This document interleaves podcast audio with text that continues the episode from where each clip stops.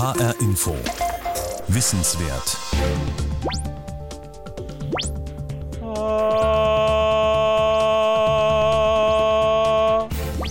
Um die Stimme geht es heute in HR Info Wissenswert und um ungewöhnliche Forschungsprojekte zur Stimme.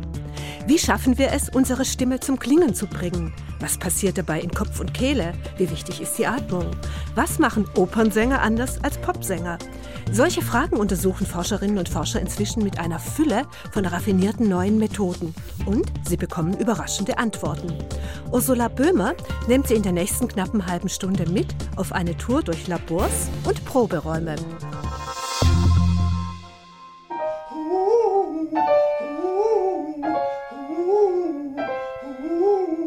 Ein Unterrichtsraum in der Hochschule für Musik und Darstellende Kunst in Frankfurt. Erstsemestler Tim Lukas Reuter singt sich ein. Gesangsprofessor Thomas Heyer spielt ihm vom Klavier aus die Töne zu. Ähnlich wie bei den Dehnübungen im Sport werden hier mit gezielten Übungen die Stimmlippen im Kehlkopf, früher Stimmbänder genannt, flexibel gemacht. Sozusagen für die spätere Kür, das Lied oder die Opernarie. Dazu schickt Thomas Heyer die Stimme seines Schülers auch mal hoch hinauf in die sogenannte Falsettstimme.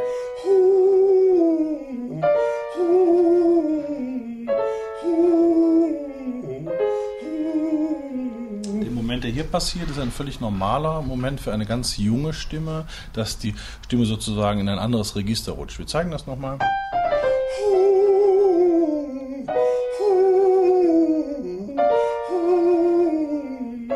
Register, damit sind die verschiedenen Stimmklangbereiche gemeint. Bei Männern sind das die hohe, etwas hauchige Falsettstimme, die volltönende Bruststimme oder das, was dazwischen liegt und Mittelstimme genannt wird. Zwischen diesen Registern gibt es Brüche. Passaggio, zu Deutsch Übergang, nennen Profisänger das. Ein ganz wichtiger Anteil in der Gesangspädagogik ist, dass genau diese Stellen ganz glatt in den Übergängen dann funktionieren, damit er in diesem sogenannten Passaggio-Bereich einer sehr jungen Bassstimme eben dann ohne Probleme, vor allen Dingen ohne Druck in die hohe Lage singen kann. Das dauert aber ein paar Wochen, ein paar Monate, manchmal sogar Jahre, bis man das erarbeitet hat. Wir zeigen das Gegenteil, die Bruststimmenkontraktion.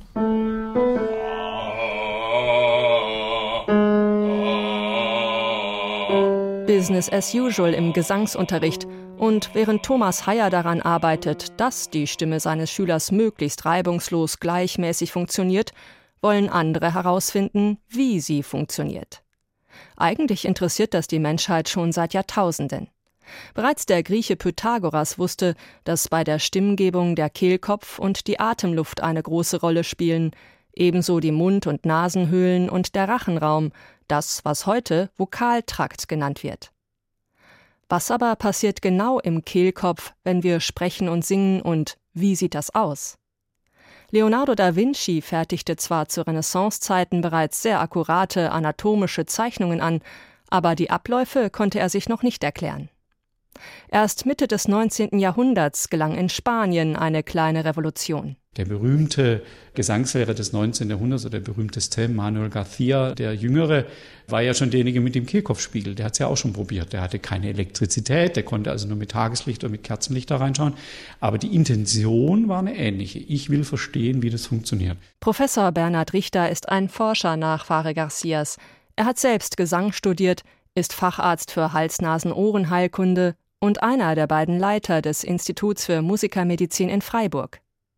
Sänger, Schauspieler und Instrumentalisten können hier Hilfe finden, etwa bei Stimm- und Sprechstörungen, Beschwerden im Bewegungsapparat oder auch bei Auftrittsängsten. Wir in diesem Freiburger Institut für Musikermedizin bewegen uns ja tatsächlich an der Schnittstelle zwischen Medizin und Musik.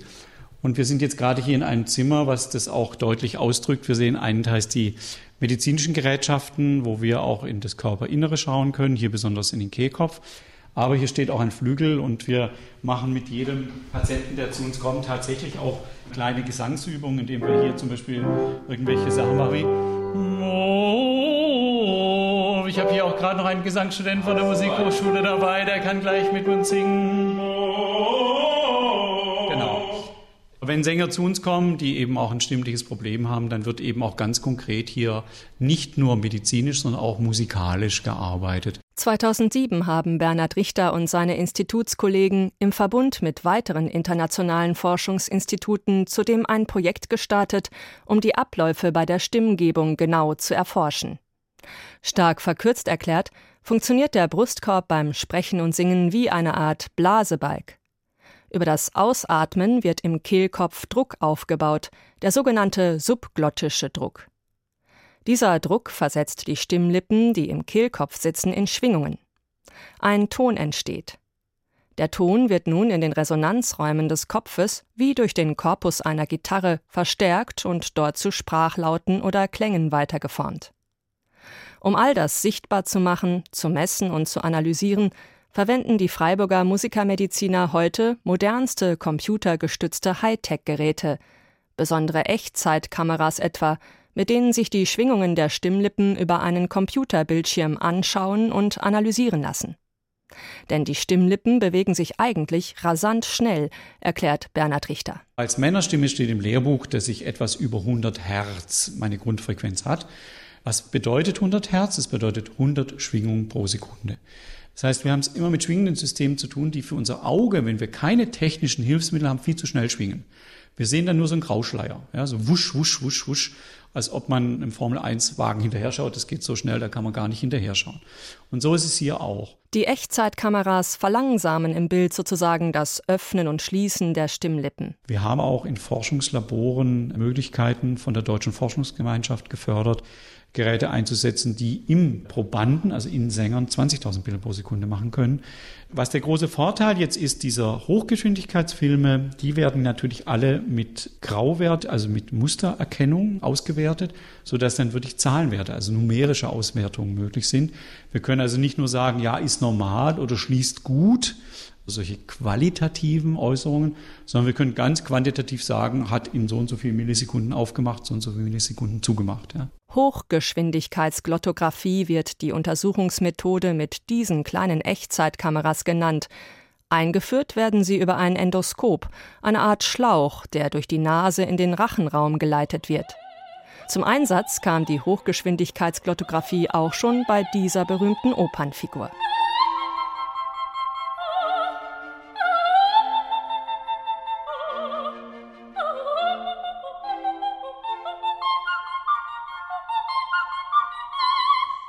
Königin der Nacht aus Mozarts Zauberflöte.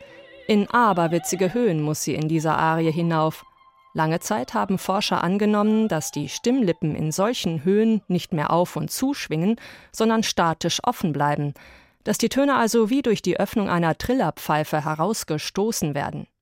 Die Freiburger prüften das bei mehreren Sängerinnen nach. Mein Mitarbeiter Matthias Echternach hat sich mit der Frage beschäftigt, gibt es bei einer Königin der Nacht tatsächlich ein Pfeifregister, also ein Pfeifmechanismus mit offenstehenden Stimmlippen und wie bei einer Blockflöte oder bei einer Querflöte eine Brechung des Klanges an einer Kante?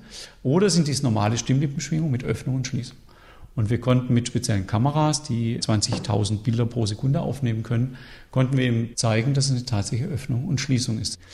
Die Sängerin, die jetzt Königin der Nacht singen soll oder das kann, wird jetzt vielleicht nicht unbedingt direkt dadurch besser singen.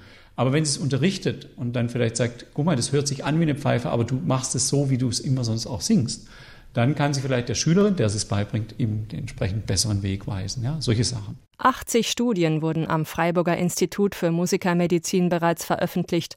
Eines der aktuellen Forschungsprojekte dreht sich um die grundlegende Frage, wie tragfähig oder weitreichend ist eigentlich eine Stimme? Und welchen Anteil haben die inneren Resonanzräume, der Mund-, Nasen- und Rachenraum daran? Was schwingt da wo mit und verstärkt so die Stimme? Lässt sich das auch in Zahlen messen und eine Art Body Mass Index der Tragfähigkeit ermitteln? Eine Frage, die auch Menschen interessieren könnte, die in ihrem Beruf viel sprechen müssen, wie Lehrerinnen und Lehrer, Sporttrainer oder Museumsführer. Die Freiburger Musikermediziner haben das bei ihren Forschungen an einem klassischen Sänger untersucht und dabei erstmals zahlreiche moderne Untersuchungsmethoden kombiniert, auch um parallel herauszufinden, welche Methode letztlich am effektivsten ist. Als Versuchsperson hat sich der Freiburger Gesangsstudent Lorenz Kaufer zur Verfügung gestellt. Erforscht werden Kaufers Stimmklang und die Eigenschaften seiner inneren Resonanzräume. Um den Stimmklang ohne jegliche Neben- und Störgeräusche aufnehmen zu können, wurde Lorenz Kaufer zunächst in einen nachhallarmen Raum geschickt. Zwischen Schaumstoffkissen sang er, stehend und liegend, in verschiedene computergestützte Messgeräte hinein. Und da haben wir dann verschiedene Versuche gemacht, wie das ist, wenn ich den Ton wirklich singe. Wie die Einstellung ist, wenn ich den Ton nicht singe, sondern nur meinen Kehlkopf, meinen Vokalraum, meinen Vokaltrakt so einstelle, als würde ich den Ton singen. Um die Eigenschaften von Kaufers inneren Resonanzräumen separat untersuchen zu können, schickten die Forscher sogenannte Sweeps, am Computer erzeugte Tonsignale in seinen Mundraum und maßen nach, was quasi als Antwort zurückkam. Ähnlich wie wenn man in einem leeren Kirchenraum klatscht, um den Nachhall zu testen.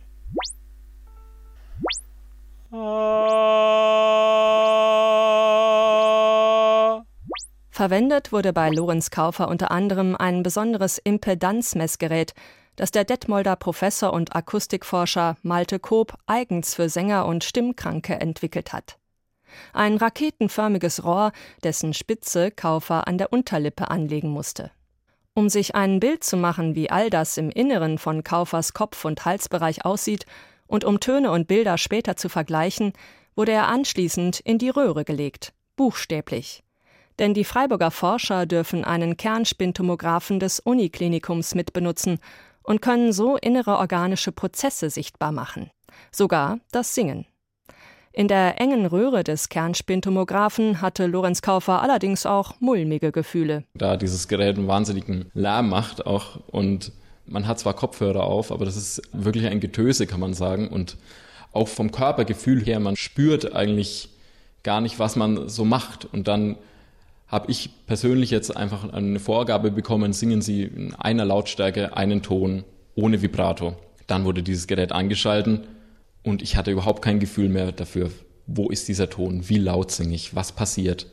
Und im Nachhinein war es dann spannend für mich eben auch zu hören von Herrn Richter. Wunderbar, hat alles funktioniert. Also das war ein ganz spannendes Ereignis dann für mich auch. Ja. Viele, auch namhafte Profisängerinnen und Sänger haben sich bei den Freiburgern bereits in die Röhre gelegt. Einige ihrer Aufnahmen finden sich auch auf einer DVD wieder, die inzwischen veröffentlicht wurde. Das wohl populärste Beispiel daraus ist die Aufnahme des Baritons Michael Volle, das man sich auch im Internet auf YouTube anschauen kann.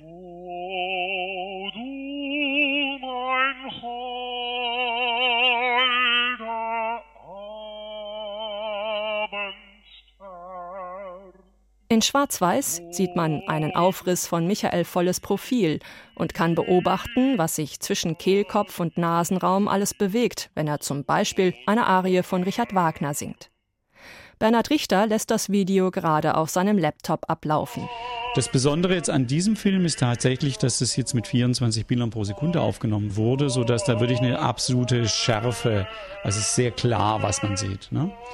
Und dieser Sänger hat das auch hervorragend gemacht, so dass man sein Gaumensegel, seine Zunge, seine Lippenbewegungen sehr, sehr gut sich anschauen kann. Das Gaumensegel ist der hintere, weiche und bewegliche Teil des Gaumens. An ihm hängt auch das tropfenartige Zäpfchen, das man mit geöffnetem Mund gut im Spiegel sehen kann.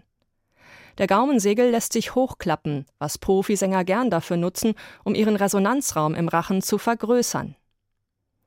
Wie unterschiedlich Sänger mit den Hallräumen ihres Kopfes umgehen, zeigt ein Vergleich zwischen Opernsängern, Popsängern, Obertonsängern und Jodlern. Auch von ihnen wurden in Freiburg Kernspintomographen-Videos gemacht.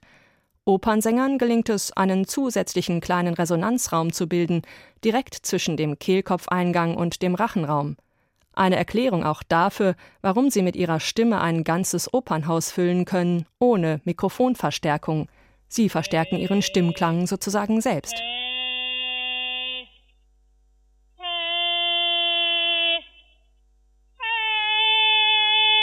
Ganz anders die Popsänger. Sie verwenden beim Singen häufig das sogenannte Belting, was man mit Schmettern oder Durchdringen übersetzen könnte. Die kürzlich verstorbene Aretha Franklin ist ein perfektes Beispiel dafür.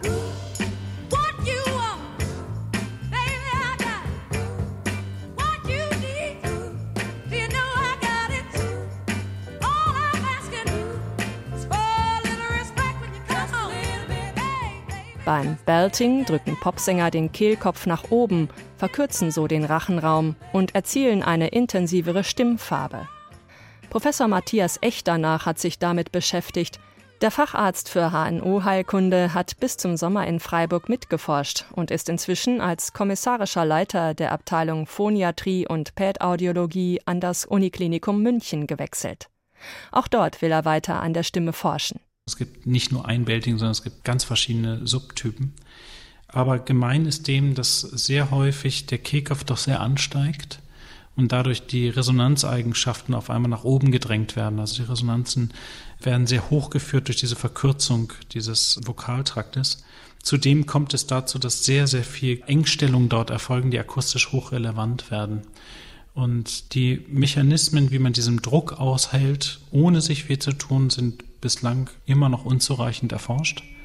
Aber es gibt viele Sänger, die belten können, ohne dass sie sich wehtun.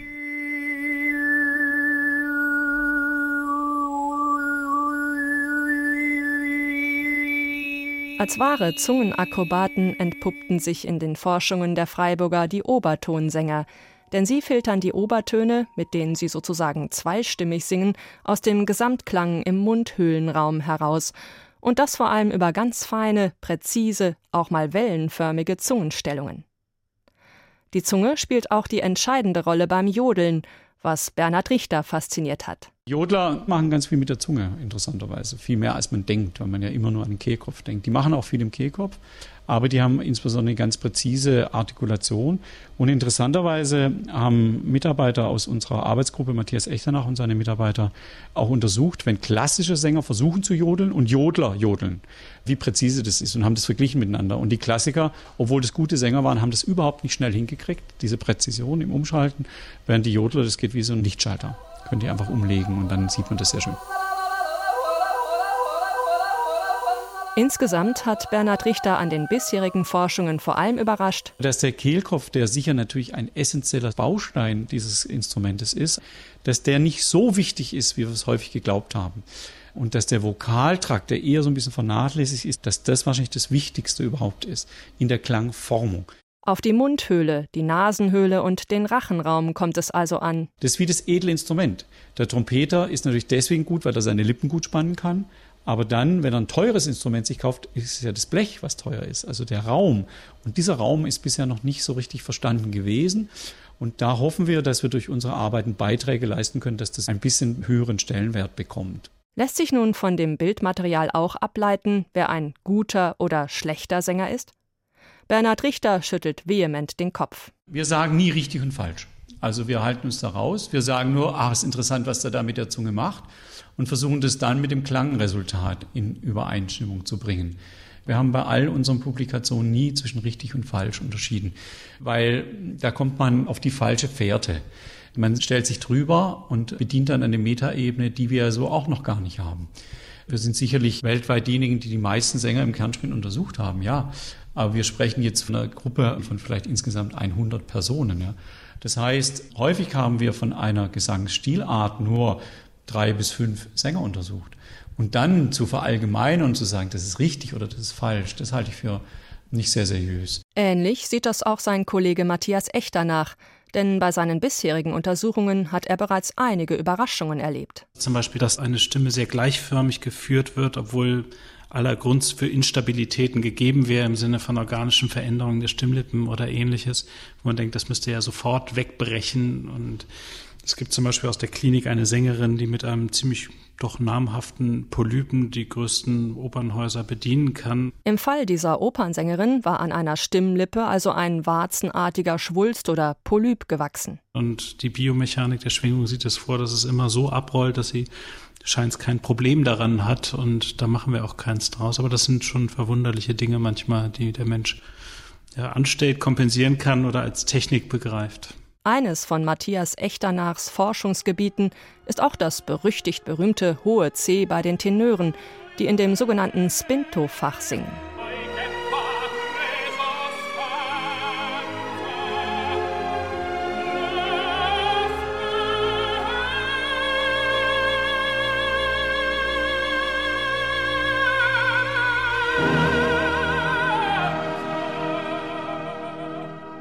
Spinto-Tenöre bedienen jenes Hochleistungsrepertoire, das man von den drei Tenören Luciano Pavarotti, Placido Domingo und José Carreras kennt. Das italienische Wort Spinto könnte man mit gewagt übersetzen und wagemutig müssen Männer in diesem Stimmenfach tatsächlich auch sein, wenn sie ein möglichst stabiles hohes C erklimmen wollen. Und diese Stabilisierung, mit der beschäftigen wir uns viel in der Wissenschaft, kann herbeigeführt werden, sehr wahrscheinlich durch Änderungen im Resonanzbereich des Menschen, also durch Zungenpositionierung, durch bestimmte Kehlkopfpositionierung möglicherweise auch durch eine Öffnung dieser Systeme zur Nase hin, was auch wiederum die Schwingungsfähigkeit der Stimmlippen stabilisieren könnte. Und damit beschäftigen wir uns sowohl in kernspintomografischen Analysen, aber auch in Hochgeschwindigkeitsanalysen. Ergebnis noch offen. Letztlich ist die Botschaft der Freiburger, viele Wege führen beim Singen nach Rom, erlaubt ist, was individuell funktioniert, solange es der Stimme nicht schadet. Welche Rolle können die bisherigen Forschungen über das Instrument Stimme denn nun für die Gesangspädagogen spielen? Bevormunden wollen die Freiburger sie ganz klar nicht, aber Anregungen geben, erklärt Bernhard Richter. Das Kochen sollte man schon den Gesangslehrern, finde ich, überlassen, sonst kommt man auch in Teufels Küche, um bei dem Beispiel zu bleiben. Wenn man nur behauptet, man sei der Einzige, der ein Rindfleisch vernünftig zubereitet, das führt nicht zum Ziel. Sondern es gibt verschiedene Wege. Ich sage immer, wir kochen nur mit Wasser. Vielleicht können wir die Temperatur ein kleines bisschen besser einstellen. Aber man sollte da wirklich Schritt für Schritt denken und man sollte auch prozesshaft denken. Und wir sind Bausteine und wir bemühen uns, immer mehr Bausteine zur Verfügung zu stellen, die die anderen dann für sich verwenden können. Das finde ich einen ganz wesentlichen Punkt. Und wie sieht das ein Gesangspädagoge wie Thomas Heyer? Zurück in der Hochschule für Musik und Darstellende Kunst in Frankfurt.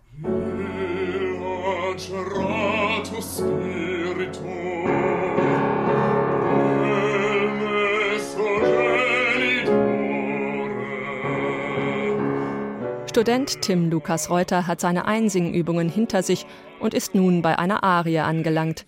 Thomas Heyer kennt die Forschungsarbeiten der Freiburger Musikermediziner sehr gut und hat sich auch ihre DVD angeschaut. Hat er dabei etwas für seine Unterrichtsmethode herausfiltern können? Jein.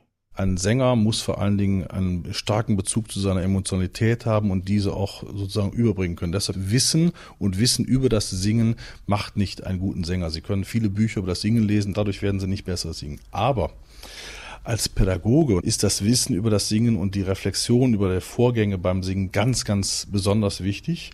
Und das ist mit dieser DVD ganz klar geliefert worden und mit größter Achtsamkeit geliefert worden. Das finde ich das ganz Wichtige daran. Die meisten, die diese DVD schauen, und im Kollegenkreis ist die natürlich sehr populär, sagen, ja, habe ich ja immer schon gesagt. Natürlich gibt es auch bei mir diese Momente. Trotzdem gibt es da auch viele Momente, wo ich sage, ach, das ist ja interessant, das zu sehen. Bernhard Richter und sein Expertenteam vom Institut für Musikermedizin in Freiburg werden weiter forschen am Instrument Stimme. Künftig wollen sie das hochkomplexe Thema Atmung noch intensiver unter ihre Lupe nehmen. Auch hier dürfte es spannende Einsichten geben. Die Stimme für die Forschung in die Röhre. Das war eine Wissenswertsendung von Ursula Böhmer. Den Podcast finden Sie wie immer auf hrinforadio.de. Mein Name ist Regina Oehler.